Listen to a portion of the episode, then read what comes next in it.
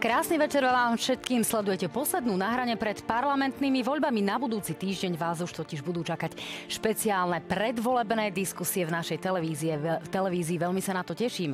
Nuž ale krik, bitky, verbálne nenávistné útoky, útoky na migrantov a rôzne témy, ktoré nejakým spôsobom nesúvisia s programom. To všetko nás teraz e, čakalo v predvolebnej kampani a naozaj sa to asi dva týždne pred voľbami už voličom nepočúva ľahko.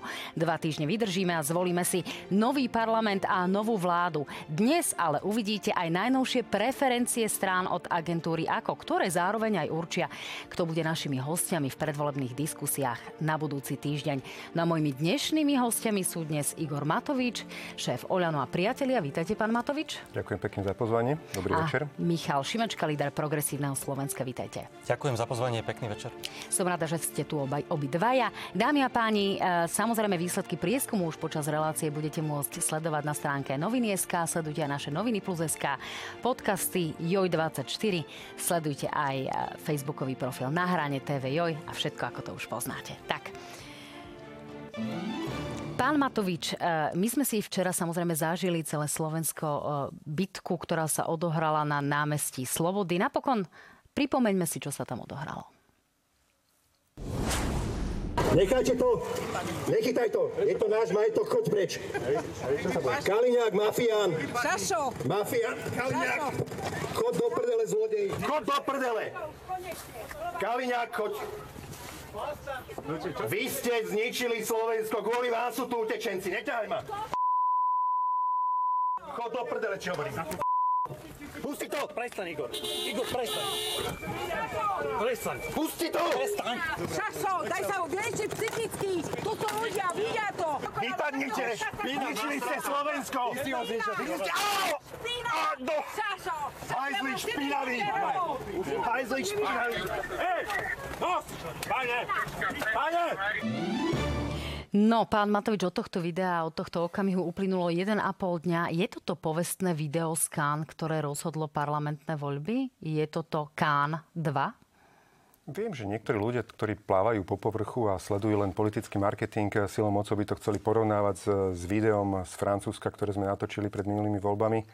Pre mňa to bola, bolo hlavne veľmi nemilé prekvapenie. Ja som naozaj na, to, na tú verejnú tlačovú konferenciu, ako ju ohlásil Robert Fico, išiel s tým, že keďže ju ohlásil ako verejnú, takže môžem tam prísť a konfrontovať to dva týždne pred voľbami s pravdou, lebo on sa snaží klamať, že vlastne nemôže za to, že tu chodia utečenci. Všetci vieme, že Ale on čo ste čakali, zákon. pán Matovič? Že tí smeráci sa na to budú pozerať, že sa tam nič vlastne neodohrá, že tam budete kričať a potom odídete? Áno, presne to som čakal, lebo oni tri roky sa tu tvária, že oni sú tí slušní, dobrí, počestní a že teda sa postavia a povedia si, dobre, tak vydržiate 3 minúty pravdy, ktorú im tam povie Matovič a potom jednoducho budú pokračovať v tlačovej konferencii. Ale ich sa tá pravda tak strašne dotkla, že na konci v podstate v priamom prenose dnes je kopa dôkazov o tom, že spáchali viacero trestných činov, lebo napríklad toto je krásne aj dnes advokát Peter Kubina, veľmi uznávaný právnik aj zverejnil stanovisko, je to trestný čin lúpeže, to, čo, čoho sa oni dopustili, lebo sa snažili pod hrozbou násilia práve, práve za použitie násilia zmocniť sa cudzej veci v cudzom prostriedku, v automobile. Do automobilu vám súd musí dať príkaz, aby sa dostali do cudzieho. Oni jednoducho do toho automobilu vstúpili, použili násilie, zmocňovali sa cudzej veci mikrofónu, ktorý, cez ktorý som hovoril no. pravdu, Pán Matovič, jedna vec je trestnoprávna rovina tohto celého. Vieme, že aj e, Robert Kaliňák podal trestné oznámenie. Druhá vec je celosvetová hamba a to, čo teda sa potom písalo aj v zahraničných médiách. Neľutujete, že to zašlo tak ďaleko? Samozrejme, že ľutujem. Ale dúfam, že teda nechcete viniť mňa z toho, že som sa sám zbil vo vlastnom aute. A, čiže ja som, to ja prepáčte, naozaj ja som bol naozaj vo vlastnom aute. Našťastie sú tie dôkazy. Kaliňák si myslel, že nebude tá vnútorná kamera, vôbec o nej nevedel. Preto aj včera v druhej televízii zapieral, že žiadne facky neboli, nič neboli. Nebolo a teda potom, áno, mali sme Je dôkazy. toto hodné bývalého predsedu vlády, pán Matovič? Určite to nie je hodné bývalého podpredsedu vlády Roberta Kaliňáka, ministra vnútra. A bývalého predsedu vlády? Prepačte, mám právo ako občan Slovenskej republiky prísť na verejnú tlačovú konferenciu a vyjadriť názor? Mám ešte to právo? Alebo iba preto, že som Matovič, už to právo som stratil? No, otázna je tá forma. Pán Šimečka, vy sa ako na toto pozeráte, keď ste to včera videli? Lebo sa to nedalo viac menej mhm. nevidieť? V prvom rade musím povedať, že aj hneď po tom incidente som ja a moje politické hnutie sme odsudili akékoľvek prejavy násilia, všetky, ktoré tam boli, vrátane tých prejavov násilia e, zo strany pána Kaliňáka. Na druhej strane, ale treba povedať, že celý ten incident je hambou aj medzinárodnou. A sme tak trochu na posmech aj našim susedom alebo aj iným štátom, e, kde to médiá vysielali, špeciálne v Českej republike. A ja som dostal teda viacero otázok, že čo je to za predvolebná kampaň. Naozaj ten obraz bývalého premiéra a bývalého ministra financí, ktorí sa bijú na ulici, je nedôstojný a nevypovedá to nič dobré o našej politickej kultúre. Zároveň treba povedať, že vecne, vecne súhlasím s tým, že smeráci sú v otázke migrácie úplní pokrytci. Pretože je to ich tlačivo, ktoré už dnes je jasné, že láka ten tok migrantov cez naše územie a je aj e, pre prevádzačov vhodným magnetom. A oni mali tú možnosť pomôcť zrušiť v parlamente to tlačivo. Neprišli ani do práce, neotvorili schôdzu. Čiže jasný pokry- jasné pokrytectvo. zároveň ale dovolte mi povedať poslednú vec, lebo je dôležitá že celý tento incident, a to je na tom najsmutnejšie, v skutočnosti najviac pomôže Robertovi Ficovi. Veď ste videli ten obraz, jak tam on stojí za tým pultikom, usmieva sa. Jeho video, ktoré z toho potom natočilo, malo o mnoho väčší dosah. Tieto incidenty pomáhajú Robertovi Ficovi. A hovoríme to aj z vlastnej skúsenosti. My sme ako koalícia PS spolu urobili tú chybu, a ja to priznávam, to bola chyba, keď sme chodili protestovať eh, minulé, minulé voľby pred uh, mítingy Kotlebovcov a ich to posilnilo. Čiže toto je na tomto najsmutnejšie, že to vlastne posilní Robert. Takže dnes to ľutujete, lebo ja som teda zaznamenala také nejaké vaše tvrdenia aj v, pred niekoľkými dňami, že to vlastne ľutujete. No napokon vráťme sa do tých čias, bol to konkrétne začiatok februára 2020 a toto tam odznelo napríklad aj z vašich úst, pán Matovič. Nech sa páči. Účastníci našich mítingov sa absolútne nikdy nedopúšťali žiadneho násilia. Tie násilnosti vznikli až vtedy, keď programovo, účelovo začali tie mítingy napádať progresívci a kiskovci. Naši členovia to jednoznačne nerobia, my tam vždy chodíme slušne. My nemôžeme za to, keď chuligáni alebo z druhej strany, ak to bolo v Trnave, napadli našich ľudí. To boli ľudia, ktorí tam boli reálne agresívni, mali po sebe bundy fašistické, nacistické. Pýtajte sa páchateľov a pýtajte sa polície, čo robia preto, aby obete neboli znovu napadnuté. Toto je cesta do pekla, čo zvolil Truban, Beblavý, Kiska a Hlina. Ako hádzanie kameňov je dnes. Čo bude za 4 týždne pred voľbami? Takže neprilieva nedávajme zbytočne olej do ohňa. Cesta do pekla, pán Matovič, vy ste to povedali, eh, že sa to robiť nemá, že kam to teda zájde. A dnes tu máme vás a bijete sa s Robertom Kaliňákom, hoci v tomto kontexte tu ten fyzický akt toho celého naozaj spustil práve Robert Kaliňák. Nemôže sa to javiť ako tak trošku pokrytecké? Ja že ste to tým progresívcom vyčítali a, a teraz vlastne robíte čosi podobné. Ja pevne verím, pani redaktorka, že to myslíte zo srandy túto otázku. No, Neverím. prišli ste na, na cudzí prote, prišli ste na cudziu akciu a hovorili ste im, keď mali svoju akciu Poďme do nich, keď progresívci chodili v tom 2020, že to robiť nemajú. Čiže preto sa pýtam, je to podľa mňa le, logická, legitimná otázka, že či to nie je pokrytecké. Pani redaktorka, ja vám opakovane hovorím, že ja verím, že, že to myslíte zo srandy túto otázku, keď spájate dve absolútne nespojiteľné veci. No tak mi to skúste vysvetliť. To, čo robilo progresívne Slovensko pred minulými voľbami a čo som kritizoval a čo, čo naozaj bolo veľmi nebezpečné, nebezpečné bolo to, že oni išli vo veľkom bojovať proti voličom Kotlebu, ktorí na tých mítingoch boli. Mali tam zároveň asi 100 policajtov, ktorí ich chránili, ktorí sme všetci platili. A bola to nenávisť voči davu ľudí, ktorí chodili na mítingy Kotlebovcov. A to som ja upozorňoval, že nerobme prosím vás z ľudí, ktorí volia Kotlebu automaticky fašistov.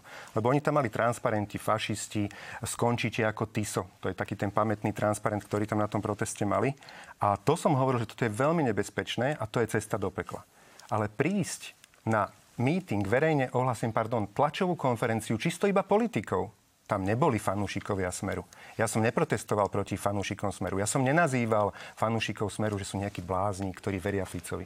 Ja som čisto konfrontoval Fica, Kaliňáka, Gašpara, že klamu ľudí, a konfrontoval som ich s pravdou. To je nebe a dudy. A teda tvrdíte, a že... človek, ktorý, ktorý naozaj chce manipulovať s ľuďmi. No, tak z toho by som naozaj nebola rada, keby ste ma uh, obviňovali, ja. lebo to tak naozaj nie je. Ja si myslím, že zo srandy ste to mysleli, naozaj tú otázku. Predsa len uh, chcete tým povedať, že progresívci tam chodili kvôli ľuďom a nie kvôli vedeniu si Kotlebovci LSNS. Samozrejme, že boli tam aj kvôli vedeniu, ale aj kvôli ľuďom. Pozrite si výstupy vtedy z toho obdobia a to bol boj naozaj davu ľudí, ktorí prišli podporiť eh, progresívcov s davom ľudí, ktorí prišli podporiť eh, Kotlebovcov. Medzi nimi kordon policajtov, ktorí sme všetci my zo spoločnej kasy platili a kamene navzájom a naozaj vulgárne a nemiestne transparenty progresívci mali medzi sebou, tá fotka je aj s ich pred, predošlou predsedničkou, ktorá pred tým transparentom stojí, skončíte ako TISO. To znamená, že obesia vás. No, pán... Alebo obesíme vás. To jednoducho naozaj bolo vyvolávanie doslova občianskej pomaly vojny a toto jednoducho nie je je nemiestne. Ja som prišiel protestovať proti politikom, ktorí klamú ľudí na Slovensku, že oni nemajú nič s tou utečeneckou krízou. Pán Šimečka, ako vnímate túto interpretáciu? Je to tak? Je v tom taký dramatu- dramatický rozdiel, ako to popisuje pán Matovič z vášho pohľadu? Niekoľko vecí tam nesedí. Za prvé, aj tu musela prísť policia, aby vás oddelila, v tomto prípade mestská policia. Za druhé, to, čo sa dialo pred tými troma rokmi, bol nie len progresívne Slovensko, ale občianský protest proti mítingom, na ktorým boli lídry fašistickej strany. A to sa asi všetci zhodneme, že to je niečo, čo by sme mali odsúdiť. A prišlo tam plno ľudí, nie len politikov progresívneho Slovenska. Rovnako sa stalo, že nás, respektíve našich členov zo pár, napadli prívrženci fašistov, čiže tam nebolo žiadna provokácia v tomto zmysle. No ale zároveň to najdôležitejšie je, že ja to no, otvoren... na čo ste tam šli vtedy v Vyjadriť minulosti? občianský protest, ak čo to rovnako, nebola provokácia? Čo rovnako máme právo rovnako to mali vtedy právo aj mnohí iní ľudia. To boli aj iné politické strany, nie len progresívne Slovensko spolu. Ale zároveň vravím, a to je to podstatné, že my sme sa z toho poučili, lebo vtedy to pomohlo tým fašistom. E, a ja dnes otvorene hovorím, že už by sme to takto nerobili. Naopak, progresívne Slovensko túto kampaň vedie pozitívne, hovorí o programe, hovorí o budúcnosti. A to, čo mňa mrzí, je, že kým my sme ukázali, že sa vieme posunúť, tak e, pán Matovič ukázal, že zostáva tým, kým bol. No, pán Matovič, čo nás bude čakať? Pretože ja som videla to vaše ostatné video, ktoré hovorilo o tom, že vy ste toho svojho Raptora eh, dali zreparovať, eh, že ste sa teda poistili, ak by sa niečo podobné eh, malo stať, že ste si tam primontovali tie amplióny a reproduktory. To znamená, že vy sa chystáte na niečo podobné? Na takúto gerilovú vojnu so smerákmi, ako sme videli včera? Nie, my sme toho Raptora vyzbrojili vlastne tým nazvučením preto, lebo chceme robiť v podstate takú sídliskovú kampaň, čiže ísť po sídliskách a nepotrebujete si objednávať nejakú externú firmu. Máte to so sebou a viete si premiestniť e, celú tú aparatúru v priebehu pár minút úplne na druhú stranu sídliska alebo na druhú stranu mesta. Takže a potom, keď sme zistili, že takáto tlačová konferencia ide a že Fico tam znova ide klamať, hoci v pondelok mal možnosť zrušiť ten papierik, no ktorý, zaujíma, ktorý zaviedol, či, či, ktorý, či prepačte, toto budete opakovať. ktorý láka tých utečencov na Slovensku, mal možnosť to zrušiť. Nezrušil to a potom ide pokrytecky robiť tlačovku, že aký škaredý odor, jaká škaredá úradnícka vláda. To ja som čakal, že progresívci sa prídu zastať odora a úradníckej vlády, však to je de facto ich vláda. A tak keď sa neboli schopní zastať, tak sa prišli zastať my a dopadlo to ako dopadlo. Ale ja som rád. Jednoducho tá mafia aspoň ukázala tú pravú tvár a ľudia si vedia teraz plasticky predstaviť, čo nás všetkých čaká. Keď toto sú schopní robiť pred kamerami, takto porušovať exemplárne zákon a potom sa postaviť pred kamery a hovoriť, žiadna facka nebola, Matovič na nás útočil. No, pán Matovič, mňa zaujíma, či toto bude pokračovať, alebo sa tomu ja budete vyhýbať. uh, spravili sme si to auto preto, aby sme mohli robiť sídliskovú kampaň, tu chceme robiť a to, toto je vlastne náš cieľ, cieľ, prečo sme to spravili. Ale chcel som zareagovať na to, keď pán Šimečka hovorí, že no, Matovič ukázal, že zostal taký, ako bol. Áno, zostal som taký, ako bol. Áno, 15 rokov som taký istý, 15 rokov poctivo makám a bojujem proti mafii a bohužiaľ vy ste počas toho času, keď mňa Bodorovci sledovali, prenasledovali a táto mafia ma prenasledovala, vy ste 8 rokov robili asistenta a poskoka uh, Smerákovi Zalovi, ktorý je zakladajúci člen Smeru. Takže toto je veľký rozdiel medzi nami, pán Šimečka. Čiže áno, ja Jasne. zostávam taký istý. A vy môžete slubovať budúcnosť, ale kým vy budete hovoriť, že nevylúčujete spoluprácu s mafiou, ktorá sa premenovala na hlas, tak vy nám slubujete budúcnosť s mafiou. No, a ja proti, proti mafii bojujem a zároveň hovorím ľuďom, že s mafiou ich nikdy nezradíme. To je rozdiel medzi nami, pane. Jasné. Tak ak dovolíte, zareagujem. Asi nebudem úplne reagovať na tie osobné prízemné útoky. Ja som to aj stokrát vysvetlil, čo sa týka mňa osobne. Ja som pracoval na odborných veciach v Európskom parlamente pre českého ministra zahraničných vecí, potom pre Zuzanu Čaputovu. Vždy to isté. A bolo to mimochodom ešte počas mojich štúdí na Oxforde, ale prosím, ja sa naozaj k takýmto veciam nebudem znižovať, ale chcem hovoriť o tom, čo to znamená bojovať proti mafii. Lebo takto, pestiami v uliciach, tú mafiu neporazíte a špeciálne nie smer. Ten treba poraziť politicky, pán Matovič. A dnes je progresívne Slovensko jedinou politickou stranou, ktorá tú šancu v tých voľbách reálne má. Vy ste tú šancu mali, mali ste obrovský mandát, obrovskú dôveru pred tými troma rokmi a ste to premrhali a tú šancu ste pustili z rúk. Dnes je Fico silnejší, než bol ke, po, po vražde Jana a Martiny. No. Pustili ste mafiu do SIS, nechali ste Borisovi Kolárovi riadiť bezpečnostné zložky tohto štátu. Po tých šéfoch SIS potom prišla NAKA. Zvolili ste generálneho prokurátora, ktorý potom dáva smerackým funkcionárom 363. Nedokázali ste vydať Fica do väzby, vaši poslanci.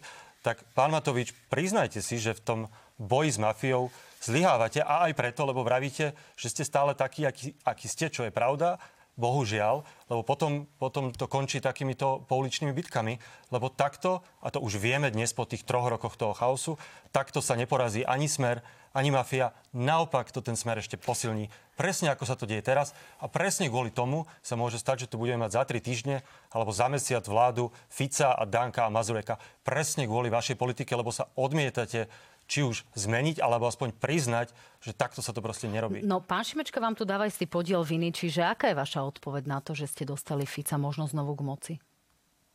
Keď e, niekto si kladie tú otázku, oni to robia v podstate aj cez ich médiá, teda denník gen, môžeme si priznať, dúfam teda, že je vaše médium, cez ktoré manipulujete Nebudeme verejnú tu mienku. osočovať médiá, sú tam, vraví, alebo sú tam naozaj kvalitní novinári.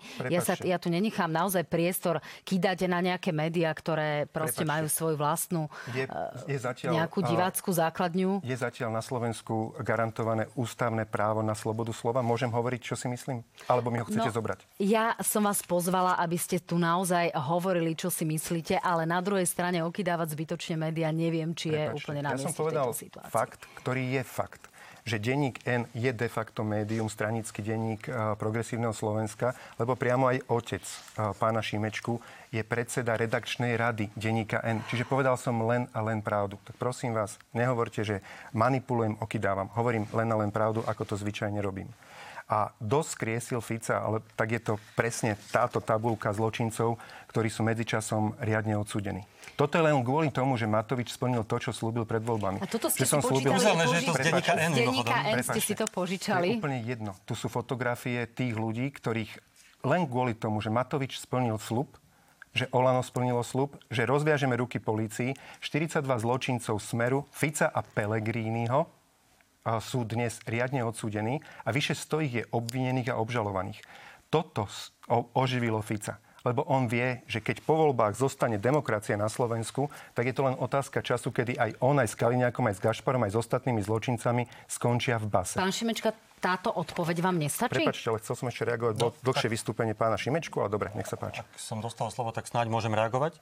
To je pravda. Zároveň myslím, 23 ľudí z meráckého režimu dostalo 363 vďaka generálneho prokurátorovi, ktorého ste vy zvolili, aj strana Oľano. Zároveň je tam ten prípad, ktorý si všetci pamätáme, keď nie všetci vaši poslanci sa dokázali zhodnúť na tom, že treba vydať Roberta Fica do väzby. E, A hlavne je to vaša chaotická, rozkladná politika, ktorá pomohla Ficovi vyrásť počas pandémie aj potom. Tak o tom sa snáď naozaj nemusíme rozprávať, lebo to vidia a vedia úplne všetci.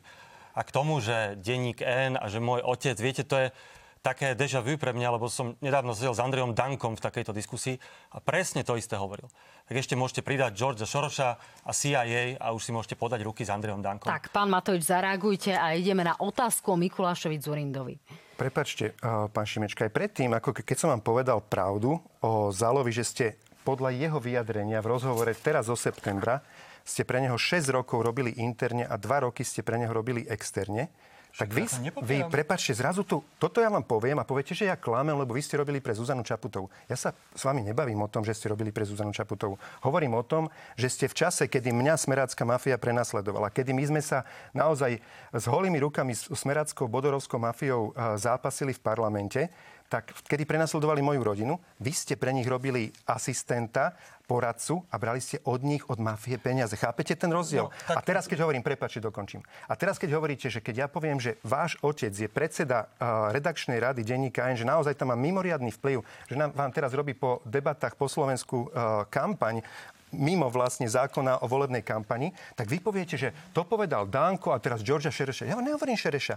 Ja som, není Danko, ja vám iba hovorím pravdu. A keď vás sa tá pravda máme tu dotýka... naozaj tak inú myslím, dramaturgiu, ja sa tu nepotrebujem o Prepáčte, jednom váš portáli rozprávať. Redakčne, redakčne, predseda redakčnej Pán rady. Šimečka, zareagujte a ideme k dôležitejším veciam. Ja aj vy neviete. Dobre. Pozor, Čiže teraz pozor, hovoríte nepravdu, klamete, pán Matovič, klamete. A dajte mi slovo, lebo klamete. Ja som nebral peniaze od Smeru, bral som peniaze ako plat, ako odborný asistent v Európskom parlamente ste od viacerých europoslancov. Bol som zamestnaný z Európskeho parlamentu, tak prosím vás, neklamte. A najmä, teraz budete hovoriť, že denník N a môj otec, ste bol premiér tejto krajiny. Mal ste všetky médiá na povel, ste mohli kamkoľvek ísť na rozhovor, na každú tlačovku vám prišli médiá. Počkajte, páni, ale tuto budem oponovať aj vám, pán Šimečka, lebo médiá naozaj nie sú na povel, minimálne televízia jej rozhodne nie je na povel. Takže nech sa páči, ideme Chcel som ďalej. Ešte jedno. Na, obvinenie z toho, že teda my sme si zvolili Žilinku. Vaša podpredsednička vašej politickej strany, Zuzana Čaputová. My sme mali kandidáta na generálneho prokurátora Daniela Lipšica. Sa zaprisahala verejne, že ani za svet ho nevymenuje. Potom sme mali druhého kandidáta, pána Klimenta. Zase nie, dobre, tak išiel tam Žilinka, ktorého ona sama chválila.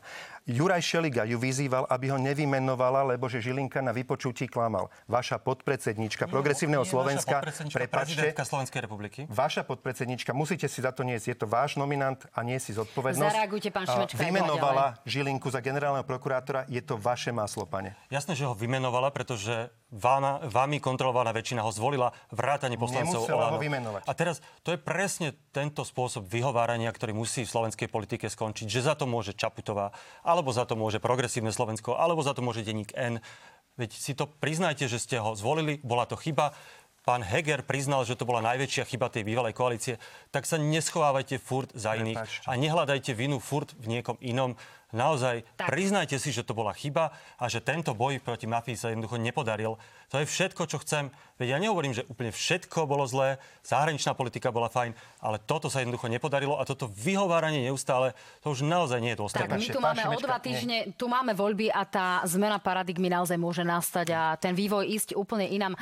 Pán Matovič, už sa cyklíme naozaj. E, Chcem sa dostať ešte k jednému krátkemu stretnutiu, ktoré ste mali e, práve cez týždeň, pán Šimečka. Vy ste sa podľa fotografií portálu Topky stretli s Mikulášom Zurindom. On e, sedel v tomto štúdiu ako host analýz na hrane a takto to e, stretnutie vnímal. E, Rozprávali sme sa aj o tom, že či ste ho presvedčali, aby sa, aby sa jeho strana Modrý most hit e, vzdala vo váš prospech v rámci volebnej kampane tesne predtým a odporúčila svojim voličom, aby vás volili. Nech sa páči. Mikuláš Zurinda. Pozval ma na stretnutie, bolo to stretnutie dlhé. Pravdou je, že sa ma aj opýtal, či nezvažujeme krok, na ktorý ste sa ma pred chvíľou opýtali. Ja som povedal, že nie, že naopak. 26% nerozhodnutých voličov. Ja som mu navrhol otvorene, vám poviem, že poďme spolu normálne rokovať, veď my, my presne nevieme, kto ste. 39. nič nekončí, budeme budovať stranu ďalej. O čom teda bolo stretnutie s Mikulášom Zurindom a snažíte sa presvedčiť malé strany, aby vám posunuli svojich voličov? Najprv by som chcel povedať, že to stretnutie bolo dôverné, alebo aspoň tak sme sa s pánom Zurindom dohodli. To, že on o tom rozpráva, je jeho vec a teraz asi už môžem aj ja povedať, keďže o tom verejne hovorí. Ja som sa ho počas toho stretnutia, kde sme riešili plno politických otázok, mňa zaujímalo, ako vidí situáciu, aj som sa ho áno spýtal, že či uvažujú o tom, že by prípadne do tých volieb nešli. On odpovedal, že nie, že oni sa určite zúčastnia, čo je za mňa úplne v poriadku. Moja pozícia k tomu, ale aj k tým iným kvázi malým stranám je taká, že podľa mňa nie je slušné z mojej strany, aby som verejne alebo aj v súkromnom rozhovore niekoho tlačil, radil mu alebo vyvíjal na neho nejaký nátlak, aby sa nebodaj vzdal. To sú autonómne politické subjekty, majú svojich lídrov, vedia sa rozhodovať, sú skúsení, konec koncov pán Čiže Zurinda je jeden z len také najskúsenejších. sondážne stretnutie a nebude mať nejakú e, perspektívu konkrétnych riešení? No v tejto chvíli neviem povedať, ale skôr aj zo slov pána Zurindu vyplýva, že, že oni sa teda zúčastnia volieb, čo je úplne v poriadku. E, Mňa skôr mrzí na tom tá situácia z jary, keď sa veľa hovorila o tom, že vznikne možno na konzervatívnom spektre nejaký spoločný blok strán, ktoré zabezpečia, aby neprepadli hlasy. To sa bohužiaľ nestalo, tak e, všetci to musíme e, rešpektovať, rovnako ako musíme rešpektovať aj voliči, rozhodnutie, ktoré tieto strany urobia a podľa toho sa zariadiť. Ja im v tom nebudem ani radiť, ani na nich vyvíjať žiadny nátlak. Nezdá sa mi to z pozície kvázi preferenčne silnejšej strany veľmi slušné. No, na druhej strane podobná situácia tu naozaj nastala pred tými predchádzajúcimi voľbami a dnes sa do kampane e, priamo zapojil aj bývalý prezident eh, pán Kiska, ktorý na Facebooku napísal, priatelia, viem, že by nás všetkých nesmierne potešilo, keby PS porazilo smer, bola by to paráda, ale ak sa všetci my, ktorí zvažujeme demokratov SAS či KDH, necháme zvábiť vôňou poražky smeru a víťazstva PS, tak sa nám veľmi ľahko môže stať, že to bude Pirhovo víťazstvo. PS vysaje voličov menších demokratických strán a tie sa do parlamentu nedostanú a smer so svojimi priateľmi bez problémov získa nielen nadvládu v parlamente, ale veľmi ľahko aj ústavnú väčšinu a to by bola pre našu krajinu skutočná tragédia. Ako vnímate slova Andreja Kisku? E, je to e, snaha podporiť e, voličov, aby volili niekoho iného, aby ste mali vyšší koaličný potenciál, alebo to, sa to dá považovať za nejakú zradu? Určite by som to nenazval zradou. Je to jeho názor, na ktorý má právo. Ja si ho vážim ešte z toho, ako vykonával úrad prezidenta. Ja za seba a za moje politické hnutie viem povedať, že naozaj tá hrozba toho, že vládu bude zostavovať Fico a že tam budú ministri Úhrik, Mazurek, Danko, tá je reálna. No ale v tejto situácii je progresívne Slovensko jedinou stranou, ktorá to môže zvrátiť a ktorá môže Roberta Fica vo voľbách poraziť a docieliť, že nebude zostavovať vládu. Lebo ak bude zostavovať vládu, tak tie šance sú potom minimálne, že by ju, že by ju nedal dokopy. Tak toto je veľká dilema aktuálne aj voličov mnohých malých strán, e, ktorí zvažujú, aby teda ich hlas v tomto zmysle neprepadol. Páni, e, ako e, teda... Prepačte, mohol by som reagovať? Áno, áno. 5 minút tá, som reagoval. Či... Tá otázka, áno, pretože to stretnutie sa týkalo predovšetkým v súvislosti s pánom Zurindom, pána Šimečku. Čiže teraz mierim na vás. Ako teda vnímať tieto slova pána Kisku, pán Matovič a vzhľadom na to, že pán Kiska bol jedným z tých činiteľov, ktorí neumožnili vytvoriť taký ten veľký blok pred predchádzajúcimi parlamentnými voľbami a vieme, čo sa stalo. Nech sa páči, reagujte. Ja si myslím, že Andrej Kiska má v tomto výroku veľmi veľkú pravdu a do posledného slovička písmenka by som ten výrok podpísal. A myslím si, že práve, že u neho hovorí taká tá múdrosť z toho, že si uvedomuje, že pred minulými voľbami zablokoval vznik nejakej, nejakej spoločnej koalície a nepomohol veci, lebo samozrejme, že by sa nám možno s inými partnermi v tej koalícii lepšie vládlo, ktorí by sa, by sa dostali do parlamentu. No on Dobre. dokonca vytvoril stranu, ktorá je momentálne vo vašej spoločnej koalícii. Áno, stranu je, za ľudí, s ktorou, som, pokiaľ viem, progresívci som, vtedy nerátali to PS som, spolu. Áno, ja som rád veľmi, že aj strana za ľudí, aj strana Kresťanská únia s nami idú spolu, lebo tieto dve strany nám pomohli napríklad presadiť 200 eur na dieťa, proti čomu e, progresívne Slovensko bojovalo a o čom hovoria, že teda sa tešia na to, ako to zrušia rodinám. Ale tak e, to je druhá otázka otázka, ale chcel som zareagovať teda na pána Kisku. Ja, a zároveň teda na reakciu pána Šimečku. Pán Šimečka, prepačte mi otvorenosť, ale ja som zvyknutý v politike aj, aj v živote hovoriť otvorene, ako si veci myslím. Vy mimoriadne podceňujete vašich voličov, to, čo ste teraz predviedli a to, čo ste povedali. Vy doslova, podľa môjho názoru, ja verím tomu, že vy, vy, vy viete, aká je pravda, vy vedome klamete vašich voličov, že tým, že čím bude silnejšie progresívne Slovensko a že keď progresívne Slovensko bude mať viac percent ako Fico, tak to je jediná šanca na vládu bez smeru a bez mafie. A ja vám poviem, že presný opak je pravdou. Čím viacej hlasov bude mať progresívne Slovensko a keď progresívne Slovensko bude mať viacej hlasov ako smer, tak platí presne to, čo povedala Andrej Kiska, bývalý prezident, že vlastne progresívne Slovensko nebude mať s kým zložiť vládu. Ale a bude, bude mať to... ako prvý, prvé mandát zostavovať no, teda tú vládu, nie? Ja teraz, prepáčte, vy ste hovorili 5 minút, tak skúsil by som dopovedať tú myšlienku. Čiže presný opak bude pravdou. Sice progresívne Slovensko vyhrá voľby, tak ako ich vyhral Mečiar v roku 1998 ale nebude mať s kým zložiť väčšinu a tým pádom druhá strana, to znamená mafia, bude mať doslova až ústavnú väčšinu. Ešte inak to poviem, možno preženie, možno pánovi uh, Šimečkovi sa to nebude páčiť. Čím, keď, čím viac hlasov dostane progresívne Slovensko, tým väčšia šanca na ústavnú väčšinu mafie po budúcich voľbách. Pán Lebo to je matematika. Čo má potom robiť pán Prepačte. Šimečka? Má povedať e, časti nie, nie, nie. svojich voličov, že volte, volte Je to normálna vec. Akože pán Šimečka to nedokáže povedať svojim voličom, lebo oni bohužiaľ robia politiku len na seba vždy. No o chvíľku Ale, nám na to odpovie. Dobre, ešte môžem to končiť chvíľočku. Čiže oni to nedokážu povedať, ani im to nevyčítam. Budú klamať ľudí, že voľte nás, voľte nás, lebo potom Fico nebude vládnuť. Ale keď nebudú mať s kým zložiť koalíciu, nebudú oni vládnuť, bude Fico s ústavnou väčšinou vládnuť a je tu katastrofa. A nie na 4 roky, na 30 rokov. Čo teda vás spraviť, tak zobrať, aby aj voliči progresívneho Slovenska súčasní zobrali rozum do hrsti a rozdelili sa v rodine a povedali si, dobre, nech jeden volí progresívne Slovensko a druhý ostatné demokratické strany. Ja nehovorím, aby volili nás, ale ak pôjdeme, ak budeme počúvať to, čo hovoria prospechársky oni, tak sa sami seba privedieme do katastrofy. Pán Šimečka, je... odporúčite manželke, aby volila demokratov alebo Sasku? Nie. Je čarovné, že pán Matovič hovorí, že progresívne Slovensko robí politiku na seba. Vždy. Lebo ak je to niekto, kto je symbolom Slovensk- na Slovensku, že robí politiku iba na seba a kvôli vlastnému egu, tak je to pán Matovič a veď preto sa mu rozpadli vlády. A preto to, čo robíte teraz, že útočíte na progresívne Slovensko, na tlačovkách rozsielate letáky, kde manipulujete e, našim programom Čom? a strašíte ľudí. Vás. To, čo hovoríte teraz, to nehovoríte preto, lebo chcete reálne poraziť mafiu, Pán Matovič, to hovoríte preto, aby ste sa zachránili svoje percentá, aby ste boli v parlamente, Povedal ale to je v poriadku. Som, že nás nie. To je v poriadku. Vaši Čiže iba, iba to, že kto, robí, že kto robí čo pre seba, tak naozaj, keď to hovorí pán Matovič, je to teda veľmi úsmerné. Ale k tomuto, lebo je to dôležitá otázka. Ukazuje sa v posledných prieskumoch, a to je posledný pol rok, že progresívne Slovensko rastie o 5-6 percentuálnych bodov. Možno to uvidíme aj v prieskume, neviem, tomto, čo budete mať vy.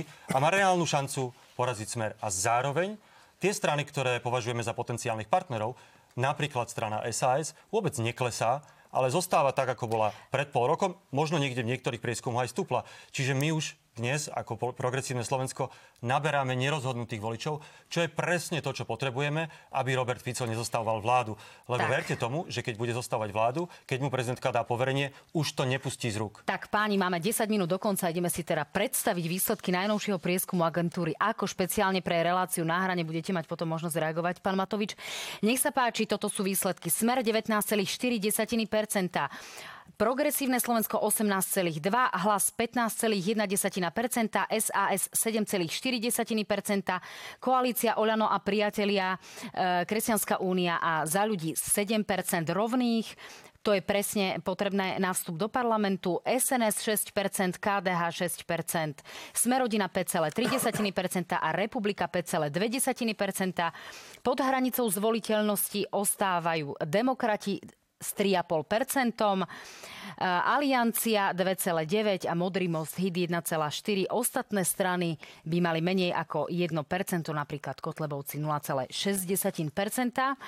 Ak sa pozrieme na to, ako vyzerá posun medzi obdobím konca augusta a septembrom, tak vidíme drobný e, posun v smere, to je e, rast o približne 0,2, drobný pokles u Oľano, to je o 0,2%, ale v zásade vidíme, že tie poklesy ani tie rasty naozaj nie sú významné, sú v rámci štatistickej chyby.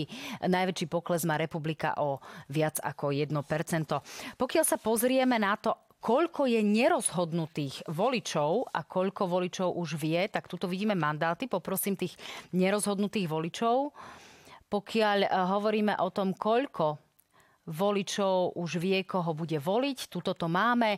71,4% vie, koho pôjde voliť a zvyšok zatiaľ nevie alebo voliť nepôjde. Hrá sa teda približne o každého štvrtého voliča, ktorý ešte nie je rozhodnutý definitívne ísť voliť.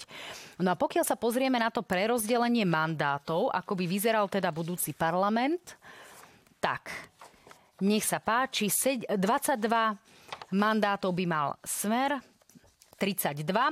Mandátov by mal Smer 31 Progresívne Slovensko, 25 hlas, SAS 12, Koalícia Oľano a priatelia 12, SNS a KDH by mali po 10 hlasov, no a Smerodina a Republika po 9 poslancov v budúcom parlamente. My sme sa pokúsili urobiť aj také modelové budúce vládne koalície, takže napríklad, ak by vládu zostavoval Smer, Takto by to mohlo vyzerať. Koalícia Smerhlas SNS by mala 67 mandátov. Potrebovala by teda niekoho ako napríklad Republika alebo Sme rodina. Naozaj sme sa nesnažili e, zlepiť nejaké divoké koalície, keď e, sa už lídry vyslovene vyhranili. Druhá koalícia, napríklad Smer SNS Republika, je 51 mandátov. Tam by opakovane potrebovali niekoho kto by im pomohol zložiť tú 76 a toto je koalícia napríklad v režii Progresívneho Slovenska, PS, SAS a Hlas 68 mandátov, rovnako by potrebovali štvrtného partnera napríklad KDH alebo Sme rodina. Páni, ako hodnotíte tie aktuálne výsledky? Pán Matovič, povedzte. Tak e, viete, že ja som asi ten posledný na Slovensku, ktorý bere nejako príliš vážne prieskumy. My sme takto pred minulými voľbami nám agentúry hovorili dramaticky menej. Dva mesiace pred voľbami 5%, mali sme 25%. A najväčší sudca alebo najvyšší sudca sú ľudia, ktorí prídu 30. septembra. Ja si naozaj počkám na ich rozhodnutie. Áno, vy ste postupne rástli. Tam bolo to moratórium, kedy sa nemohli zverejňovať výsledky prieskumu. Pán Šimečka? Asi v prvom rade musím povedať, že som vďačný minimálne ľuďom, ktorí v tom prieskume vyjadrili podporu našej politickej strane. Eh, a zároveň chcem povedať, že aj podľa tohto prieskumu, a áno, je to stále len prieskum, sa potvrdzuje to, čo som vravel pred 7-8 minútami, že kým aj progresívne Slovensko rastie a má reálnu šancu smer poraziť, tak rastie napríklad aj strana SAS, eh, Tuto ste to ukazovali a zároveň eh, sa do parlamentu v stabilných číslach dostanú aj napríklad KDH. Čiže to iba na margo toho, čo sme sa rozprávali predtým, že to vôbec nie je tak, ako sa tu snažil hovoriť Igor Matovič. No, pán Šimečka, ale otázny je váš e, koaličný potenciál, keď viaceré strany, predovšetkým tie konzervatívne, vám vyčítajú, napríklad dokonca aj Oľano v svojich volebných novinách, kde hovoria nepodporíme tieto návrhy progresívneho Slovenska, ale viacerí vám vyčítajú predovšetkým ten bod 8 vášho programu, kde máte body ako budeme hľadať podporu pre rozšírenie manželstva pre všetky páry, čo považujeme za skutočné naplnenie princípu rovnosti, zrušenie 6-mesačného obmedzenia, ale aj povinného súhlasu pre neplnoleté osoby v prípade interrupcie. Čiže nakoľko vážne sú tieto vaše sľuby voličom a nakoľko veľkou bariérou sú preto, aby ste boli schopní vôbec zložiť nejakú budúcu vládnu koalíciu? To, čo je v programe, je to, s čím ideme do volieb a s čím oslovujeme našich voličov. A sme liberálna strana a pre nás je hodnota rovnosti nesmierne dôležitá. A všetky tie body, ktoré mimochodom pán Matovič prekrútil v tých volebných novinách, zmanipuloval a niekedy o nich vyslovene klame, tak všetky tie body smerujú ku konkrétnej pomoci konkrétnym ľuďom. Čiže v čom klame pán Matovič? No, napríklad hovorí, že chceme zavádzať neviem, tuším, LGBT ideológiu do škôl, čo je úplný nezmysel. Nič také tam nie je v našom programe. V našom programe je podpora toho, čo mimochodom spustil a podporil už minister Horecký, ktorý bude teraz na kandidátke KDH. To sa týka vzťahovej výchovy na školách. Žiadna LGBT ideológia tam nie je. A sú tam viaceré také vyslovene, že manipulatívne veci. Ale prosím, to je jeho spôsob kampane. To, čo je pre nás podstatné, je hodnota rovnosti, ale najmä, najmä to, čo je nové, najvýraznejšia zmena, ktorá by bola oproti súčasnému legislatívnemu stavu, sú životné partnerstva pre páry rovnakého pohľadu. A hovoríme o partnerstvách hovoríme alebo o, o manželstvách? Pretože v tom prípade treba 90 Veď presne to si hlasmi meniť ústavu a to vám asi neprejde. Veď presne preto, presne preto zdôrazňujeme životné partnerstva. Nie je to žiadna kultúrna vojna, nie je to žiadna ideológia, je to konkrétna pomoc Prečo potom máte manželstva v a tisícom ľudí, ktorým by sa tým zvýšila kvalita života a nikoho by to nič nestalo. Zároveň v tom programe je veľmi, a keby si to pán Matovič prečítal, by vedel, je napísané, že budeme hľadať podporu pre. Uvedomujeme si, že je ústavný zákon, uvedomuje si, že na to je 90 že na to je treba 90 poslancov. Je možné, zdrojmi možno aj pravdepodobné, že v takom parlamente budúcom nebude takých 90 poslancov, ale príde mi férové, že povieme, že za skutočné vyjadrenie rovnosti považujeme toto. S vedomím toho, že budeme preto hľadať podporu, asi v tejto chvíli to nevyzerá reálne, ale ale zároveň vieme, že mnohé členské krajiny Európskej únie to majú a nič sa nestalo, nenastal žiadny rozvrat tradičnej rodiny život ide ďalej, akurát to ľuďom pomohlo. Musíme nechať zareagovať pána Matoviča. Pán Matovič, e, vy síce označujete aj do istej miery za radikálov práve ľudí z progresívneho Slovenska. Boli by ste ochotní, ak by tu bola vôľa, ísť do vládnej koalície práve s progresívnym Slovenskom, lebo váš koaličný potenciál je veľmi obmedzený. Mnohí vás naozaj vylúčili, práve pre vás osobne. Prepač, nie že nás vylúčili, ale keď si niekto odo mňa očakáva, alebo keď očakáva niekto od Fica alebo Pelegriniho, že pôjdu s Matovičom, to, že Fico Pelegrini vylúči Matoviča, alebo... No ja sa pýtam na progresívne Slovensko, máte tu pána Šimečka. Fašisti a podobní, tak akože asi myslím, že my sme boli skore, ktorí sme ich vylúčili, ale vôbec to nie je o tých pretekoch. My nikdy nezradíme našich voličov so mafiou, zo Smeru, či sa rozdelí alebo nerozdelí smer. Prepačte, dokončím, pána Šimečku. Áno, dokončím tú myšlienku. Čiže uh, nikdy nezradíme našich voličov a neplánujeme zradiť, že získame od nich hlasy v boji proti mafii a potom pôjdeme do koalície s mafiou, tak ako plánuje bohužiaľ progresívne Slovensko, ale je pravda teda aj iné politické strany z toho demokratického spektra. Čiže ale takisto odo mňa nemôže nikto chcieť, aby sme išli s fašistami z republiky. Nepôjdeme. Takisto nepôjdeme ja nikdy z, z, SNS. Ale chcel som dokončiť ešte myšlienku.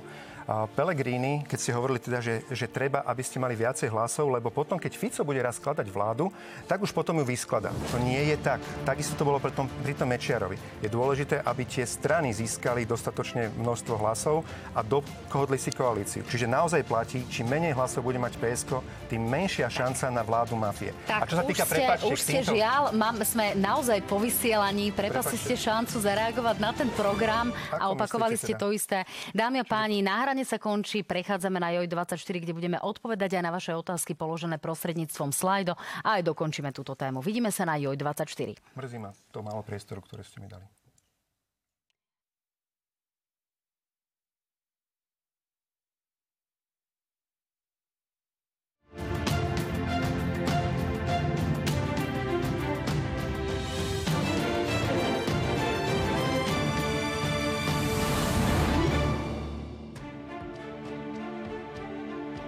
Dámy a páni, sledujete JOJ24, stále sledujete na hrane. Mojimi hostiami sú stále Igor Matovič a Michal Šimečka. E, pán Matovič, tak povedzte teda, chvíľočku budeme venovať z tých 10 minút, ktoré máme vyčlenených pre otázky divákov, tomu, čo vám teda prekáža na progresívcoch a ako by ste sa zachovali teda, ak by ste dostali ponuku na vstup do vlády?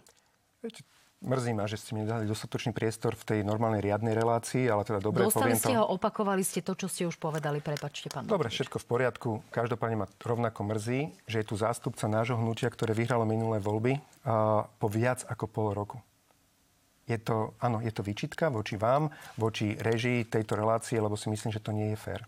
Môžete sa tvariť Pán Matovič, je to naozaj zneužitie to... tohto priestoru. Vy viete, že ja som vás pozývala opakovane do tejto relácie. Prepačte. Okrem toho je mimoriadne obtiažné zohnať vám diskusného partnera. Pozývali sme niekoľko ľudí Pani. z tak keď už ste nás okydali, pán Matoviček, ja naozaj dopoviem. Pozývali sme vás opakovane, niekoľko ľudí z vášho hnutia dostalo opakovane pozvanie, napríklad pán Mikulec ho odmietol. Čiže ja prosím, buďme naozaj férovi. A ja osobne som za vami šla ešte v minulosti na úrad vlády, aby som vás presvedčila, aby ste do relácie prišli. Dobre. Ak dovolíte, môžem, ideme teda na odpovede. Teda, nie, ja na to zareagujem, aby tu klamstvo nezostalo vysieť v lufte. Takže mňa ste pozvali jeden jediný krát za posledného pol roka a dva týždne a to bolo v deň mojej 50 Logicky som vám bola to musel letná prestávka, Prepačte. pán Matovič. Toto je naozaj... Bola letná prestávka, vy to veľmi dobre viete. Vy Mária sa pýta, išli by strany PS a Oľano spolu do budúcej vlády, pán Šimečka? Pozvali by ste pána Matoviča? Ťažká otázka a najmä preto, lebo pán Matovič a hnutie Olano sa vylúčuje prakticky samo tými požiadavkami, ktoré nastolilo, napríklad teda 500 eur každému človeku za, za odovzdaný hlas, čo všetky strany, nie len progresívne Slovensko, e, označili za ústavný, fiškálny a neviem aký iný nezmysel. Nikto to nepodporí. No a keď je toto niečo, čo si hnutie Olano postavilo ako podmienku, no tak tým pádom sa vylúčilo samo. Pre mňa už tam není veľmi ani čo dodať. Pán Matovič? Poďte sa, ja som vedel, že aj teda ľudia z progresívneho Slovenska si budú hľadať akékoľvek zámienky na to, aby mohli ísť po budúcich voľbách e, s mafiou do vlády. Hlas je mafia, hlas je smer. Je to len premenovaná, skorumpovaná časť Smeru, ktorá si založila pred tromi rokmi akože novú politickú stranu. Veľmi ma mrzí tento prístup, lebo to je vlastne legitimizácia absolútneho zla, ktorého dôsledkom vládnutia bola smrť Jana Martiny. Pán Šimečka, je pravdou, že, že hlas napríklad zmenil retoriku vo vzťahu k vám? Ako čítate tú zmenu retoriky a zmenu postojov? Teraz myslíte a to, je, že nás napadajú vás, na každom kroku? Sú pre vás priateľní? Pozrite, my dlhodobo máme tú pozíciu, že vylúčujeme spoluprácu so Smerom, s fašistami a potom sú pre nás partnery, ktorí si to vieme predstaviť viac, alebo partnery, ktorí nie sú preferovaní. Smer, teda hlas, ani Olano je to isté mimochodom. Pre nás naozaj nie je preferovaný partner z dôvodov, ktorých snad ani nemusím hovoriť. Ale explicitne sme doteraz, ako tu sedíme, e, vylúčili smer a fašistov. Opäť Mária sa pýta, ako budete bojovať proti hoaxom, ak budete vládnuť? Ministerstvo vnútra aktuálne spustilo špeciálnu kampaň. Pán Matovič. Tak, Otázka eh, pre oboch. Viete, ak by médiá sa snažili dávať priestor aj politikom, ktorí sa snažia pomenovať veci pravdivo, volali by ich napríklad do takýchto diskusných relácií, to je najlepší boj proti hoaxom. Lebo najhoršie hoaxy sú tie, ktoré šíria v takýchto reláciách veľakrát bez adekvátnej kritiky alebo bez adekvátneho partnera politici, ktorí si na hoaxoch a šírení strachu medzi ľuďmi postavili svoju kariéru. Hovorím napríklad o Ficovi, Pelegrinim a podobne. Tak na Tu to je sa- tu aj moderátor. Pán Šimečka, nech sa páči. môžeme vzácne zhodnúť. A to v tom, že viete, štát môže mať tie najlepšie stratégie na boji proti dezinformáciám, hybridným hrozbám, ale keď sú politickí lídry, ako napríklad Fico, ale aj extrémisti, ktorí to hovoria v televízii, tie dezinformácie a papagajujú ruskú propagandu, tak to je potom naozaj zložité a vlastne je to trochu boj s veternými mlynmi. S tým bohužiaľ súhlasím. A je to tak na Slovensku a v niektorých krajinách tiež, ale v tomto je Slovensko dosť výnimočné, že má vlastne najpopulárnejších politikov alebo lídra prieskumov, ktorý tieto veci hovorí úplne verejne, nepotrebuje na to sociálne siete v zásade. Vlado sa pýta vás oboch, ako sa zachováte k Rusku, ak budete v budúcej vláde v zahraničnej politike? Ja za nás môžem povedať, že určite budeme držať líniu, ktorú sme sa snažili držať posledného 3,5 roka. Opäť môžem veľmi konštruktívne aj teda ako z pozície strany, ktorá bola v opozícii, povedať, že uplynulé tri roky bola zahraničná politika Slovenska veľmi dobrá. Mala jasný kompas aj vo vzťahu k ruskej agresii na Ukrajine, aj v pomoci Ukrajine materiálnej, vojenskej, ekonomickej, politickej a v tomto by sme my, keby sme boli súčasťou vlády, určite pokračovali a nadviazali e, na túto, na túto zahraničnú politiku. Richard sa pýta, pán Matovič, išli by ste do vlády, ktoré by chceli presadiť registrované partnerstva, adopciu deťmi, pármi rovnakého pohľavia a legalizáciu marihuany? Nie len toto má v programe Progresívne Slovensko, majú v programe svojom aj e, bezplatné kondómy pre deti od 16 rokov, bezplatnú antikoncepciu pre deti od 16 rokov a bezplatné potraty pre dievčatá bez ohraničenia veku. A navyše, že sú bezplatné, tak e, chcú zaviesť, že aby to boli utajené e, potraty pred ich rodičmi. A navyše chcú zrušiť aj pre všetky ženy, ktoré podstupujú interrupciu, informovanie o alternatívnych možnostiach, že teda, teoreticky to dieťa sa môže dať e, osvojiť, alebo že môžu byť, e, dostane zoznam organizácií, ktoré môžu žene v núdzi pomôcť, napríklad azylový dom, ak ju manžel kvôli tomu, že je tehotná, bije a podobne. Ja naozaj, ja som tak niečo bezcitné ešte na jednom mieste nevidel napísané, to, čo napísalo Progresívne Slovensko do svojho programu. Ja viem, že pánovi Šimečkovi sa to teraz nepáči, že na to upozorníme, ale je to čistokrvná pravda. Čokoľvek, čo sme tam napísali, či teda o tých e, prezervatívoch, antikoncepcii, bezplatných potratoch, alebo to, že e, zrazu si budú ľudia môcť e, vyberať rôzne zrejme z tých 72 pohlaví, svoje pohlavie podľa, či rod, či čo to je, podľa seba určenia. To znamená, prídete na matriku, poviete jeden deň, že ste letadlo, druhý deň, že ste hybridné niečo, tekuté, potom ste nejaké astrologické pohlavie. Naozaj mne to pripadajú veci úplne z druhého sveta. Ale nie, že to je budúcnosť. To, to, to, ja to, to neviem si predstaviť, že, či, že či toto môžeme nazývať budúcnosťou. To je niečo, čomu naozaj by sme mali zabrániť, aby sa na Slovensko čo i len pričuchlo. Takže v žiadnom prípade si neviem predstaviť, že by sme niečo takéto podporili. Pán Šimečka, reagujte. Kým teda sa budem snažiť vysvetliť všetky tie spôsoby, ktorým pán Matovič zavádza, tak musím podotknúť, a to je pozitívne, že pán Matovič v podstate vyjadril súhlas so životnými partnerstvami, lebo to ste neodmietli, takže to je veľmi dobré, to považujem za pozitívne, že to získava celospoločenskú zhodu.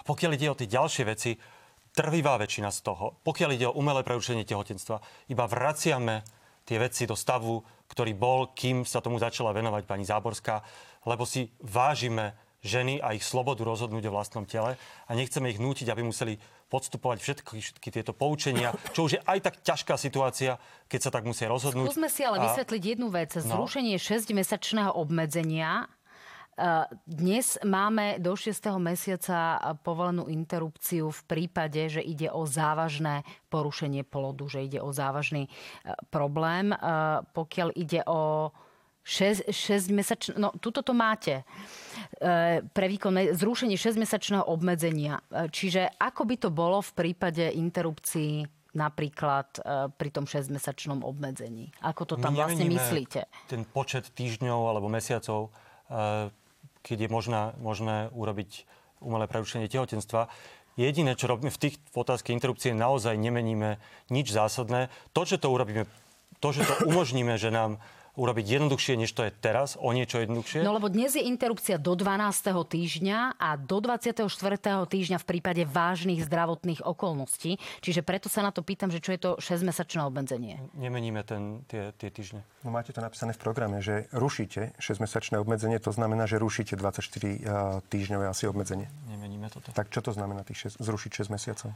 Všetky tie veci, a to sa týka najmä toho, najmä toho koľko dní sa môže rozhodnúť, alebo aké poučenie musí dostať, alebo že čo, za, čo treba platiť, ako za čo netreba platiť. To, to sú veci, ktoré, nie všetky, ale väčšina sa zaviedla v tom poslednom období. To, čo chceme, je zosúľadiť mimochodom aj našu legislatívu s tou, ktorá je relatívne bežná aj v západnej Európe a hlavne pomáha ženám. A to, to je to, čo nám ide v celom programe. No, ideme... No, prepačte, v tejto otázke. Nemrzí vás, že v tejto veci, poprvé, neviete, čo máte napísané v programe, čo znamená tých 6, to, ja zrušenie 6-mesačného obmedzenia? Šimečka, ak to potrebujete. To, to mi prípada na predsedu strany dosť slabé, keď neviete, čo vlastne to znamená. Čiže skúste nám to vysvetliť, lebo to je vážna vec. To je odstránenie, to je odstránenie čakacej lehoty, zrušenie povinného Nie, poučenia. Zrušenie 6-mesačného obmedzenia. Čo to znamená vo vašom Ale programe? Zrušenie nad rámec informovaného súhlasu, všetky tie veci, Nie, ktoré prepačte. tam sú v tom programe, to znamená zrušenie povinného poučenia. Nie, nie, 6-mesačného obmedzenia. Čo znamená? 6-mesačné obmedzenie. Na to sa pýtame. No veď to čo, to, čo vám to tu hovorí, k tomu patrí odstránenie čakacej lehoty, zrušenie povinného Snažíte poučenia. sa odputať pozornosť. Čo znamená, keď máte napísané zrušenie 6-mesačného obmedzenia pri interrupcii? Pre tie pre tie povinné poučenia, pre ten informovaný súhlas a pre tie čakacie lehoty. Na to není žiadne 6-mesačné obmedzenie. Dobre, tak si to hádam ale potom... Prepáčte, iba jedno som vám chcel povedať. Nepripadáte si trápne opäť klamať ľudí, že vy navrhujete zrušiť to, čo sa zaviedlo za Záborskej? Za Záborskej sa nezaviedlo nič. No, Nikdy, prepačte, sa zaviedli za prepačte, nič nebolo zavedené, lebo jednoducho jej zákon, ktorým chcela pomôcť tehotným uh, matkám, najmä teda pri zavedení rôznych azylových domov a podobne, uh, ani raz neprešiel. Čiže záborské zákony neprešli. Keď hovoríte, že 48-hodinová čakacia doba sa zaviedla za záborskej, tak klamete ľudí. A mňa to mrzí. Dobre, páni... Uh... Ona ju chcela predlžiť, no. ale ona ju nezaviedla. Tu 48 hodinovú tá tam bola predtým. Nám ide aj o to povinné poučenie, ktoré tam teraz, na no, ktoré nejaká časová lehota otázka, ktoré my chceme zrušiť, lebo chceme, že nám uľahčiť tú situáciu, v ktorej aj tak sú náročné no, situácie. Mňa mrzí, že na to zneužívate nenávisť voči Ane Záborskej. S vážne ja chorými deťmi. Nič, Nie, nič prepáčte, zneužívate nenávisť vo verejnosti voči Anne Záborskej. Použili ste ju ako argument. Povedali ste, že chcete zrušiť veci, ktoré ona zaviedla. Ona ich nezaviedla. Ale tam nie ide o žiadnu nenávisť, tam ide o uľahčenie toho, Prepačte, aby ženy v ťažkej situácii mohli slobodne rozhodnúť o svojom tele. Ja iba vyčítam, že ste to zvalili na Záborsku a operovali ste s ňou iba preto, lebo ste prospechársky sa chceli viesť na vlne nenávisti voči Anne Záborskej. Tak, páni, ďakujem pekne. Už nestihnem položiť otázku o tom, ako by ste teda pomohli vážne chorým deťom. Ďakujem pekne, že ste boli mojimi hostiami, pán Igor Matovič, pán Michal Šimečka. Ďakujem pekne. Uvidíme sa na budúci týždeň v špeciálnych predvolebných diskusiách. Dámy a páni, teším sa, že ste boli eh, dnes večer s nami. Reprízu relácie uvidíte aj v nedelu a teším sa na špeciálne predvolebné diskusie budúcu stredu a budúci štvrtok. Majte sa fajn, dobrú noc.